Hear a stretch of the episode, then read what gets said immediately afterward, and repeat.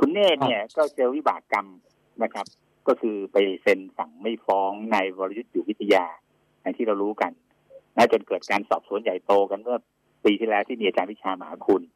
ซึ่งตอนนั้นเนี่ยพอคุณเนตรโดนมรสุมเนี่ยตั้งแต่ครั้งนู้นเลยนะก็ปลายปีที่แล้วนู้นเลยเนี่ย คุณเนตรก็ยื่นจะขอไม่ประสงค์จะเป็นการอุโสแล้ว แต่เนื่องจากการสอบสวนมันคาราคาซังอยู่ว่าจะตั้งกรรมการสอบสวนแบบไหนอย่างไร ก็เลยถูกยับยั้งไว้นะ ให้เป็นต่อ แต่พอ ไปเสนอให้โปรดเกล้าแต่งตั้งก็ไม่ได้รับการโปรดเกล้าเพราะว่าสำนักเลขาธิการคณะรัฐมนตรีทำเรื่องว่าเอาเรื่องที่คุณได้ถูกสอบอยู่เป็นยังไง ไม่กระจ่างให้ยืนยันข้อเท็จจริง หรือว่าการสอบสวนไปถึงไหนถึงจะนำชื่อรายชื่อคุณเนตรแล้วการสอบสวนก็เลยดำเนินถัดมาที่คุณวิสุทธ์ได้สรุปไปเมื่อกี้นี้ว่าไม่วินัยไม่ร้ายแรงในระหว่างที่จะรอเอาผลสอบวินัยไม่ร้ายแรงของคุณเนตรเนี่ยซึ่งเราคุยในสัปดาห์ที่แล้วเนี่ย เข้าที่ประชุมคณะกรรมการอายการหรือกรอในวันที่ 21 เนี่ยนะฮะ ก็มีข่าวคุณเนตรเนี่ยยื่นขอเราอีกครั้งหนึ่ง ซึ่งถ้าดูตามกฎหมาย ถ้าดูดูตามกฎหมายเนี่ย การที่เราออกเนี่ยไม่มีไม่ไม่มีผลอัตโนมัตินะครับ จะต้องให้อัยการสูงสุดเนี่ยเซ็นอนุมัติ หรือถ้าไม่นั้นก็ยับยั้งต่ออีก ทีนี้มันก็มีข่าวกระแสอันหนึ่งว่าเอ๊ตอนที่คุณปรเมศเนี่ยจะเซ็นให้เซ็นเออลงนามให้เสนอชื่อคุณปรเมศเป็นผู้ตรวจการอัยการอีกรอบหนึ่งที่ถูกถูก เบรกไว้คราวที่แล้วเนี่ยก็ไปให้รองอัยการสูงสุดท่านหนึ่งเป็นคนลงนามใช่ไหมคราวนี้ก็มีข่าวกระแสข่าวว่าได้รองอัยการสูงสุดท่านเนี้ยที่คุณชัยยานั่นเดิมดูของคุณชัยยาเปรมประเสริฐจะให้ลงนามคือในช่วงรักษาการคืออาจจะมีการลาพักร้อนเนี่ย คุณชัยยาก็ไม่ยอมเซ็นอีกนะฮะเลยจนจนปัจจุบันรู้ว่าการที่คุณเนตรแสดงความประสงค์จะไม่ในการสุดขนาดนี้เนี่ยจะมีผลหรือเปล่าตอนนี้พอคุณเนตรยื่นหนังสือลาออกตรงนี้เนี่ยมันก็เกิดเสียงเสียง วิพากษ์วิจารณ์ซึ่งต้องวิจารณ์บนฐานของกฎหมายนะครับ คุณเนตรเล่าได้ไหมถ้าการสอบสวนยังไม่เสร็จ ถ้าไปดูกฎหมายของพระราชบัญญัติระเบียบราชการเอกการเนี่ยก็พบว่า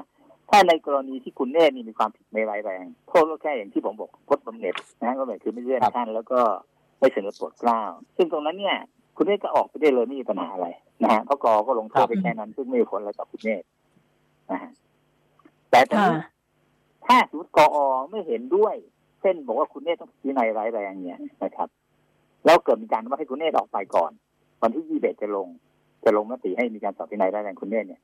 จะเกิดอะไรขึ้นไหมบางคนอาจว่าโอ้ยเดี๋ยวกลัวคุณเนตรชิงลาออกซะก่อนกลัวถูกสอบพินัย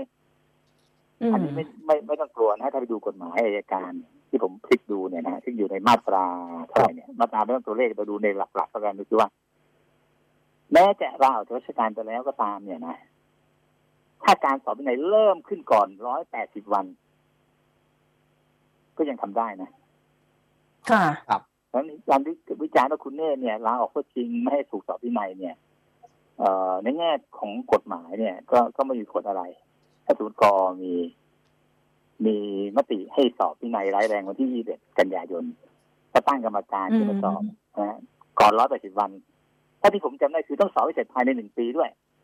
แล้วต้องใช้ร้อยสามสามร้อยสิบวันด้วยอะไรอย่างเงี้ยเป็นต้นนะฮะเพื่อนะคุณว่าการที่คุณเนตจะเผยว่าการคุณเนตชิงลาออกกันเนี่ยพื่อหนีสอบวินัยเนี่ย ก็คงในแง่กฎหมายอาจจะไม่ใช่อย่างนั้นนะครับอ่าในเรื่องของคุณเนตรอยู่ ซึ่งก็ต้องรอดูกันที่ยี่สิบเอ็ดยี่สิบเอ็ดกันยายนนี้ว่าว่าเป็นยังไงเช่นเดียวกับของคุณวงสกุลเหมือนกันนะครับก็ต้องต้องอนุมัติก่อนนะฮะไม่พอเราจะมีผลทันทีนะ เพราะคุณวงศกุลเนี่ยเป็นมีตำแหน่งเป็นอายการสูงสุดต้องให้กออนุมัติอ่า นี่ก็คือสองเรื่องที่เกิดขึ้นในอายการแล้วก็เป็นที่วิพากษ์วิจารณ์พอสมควรในหมู่อายการแล้วก็ประชาชนทั่วๆไป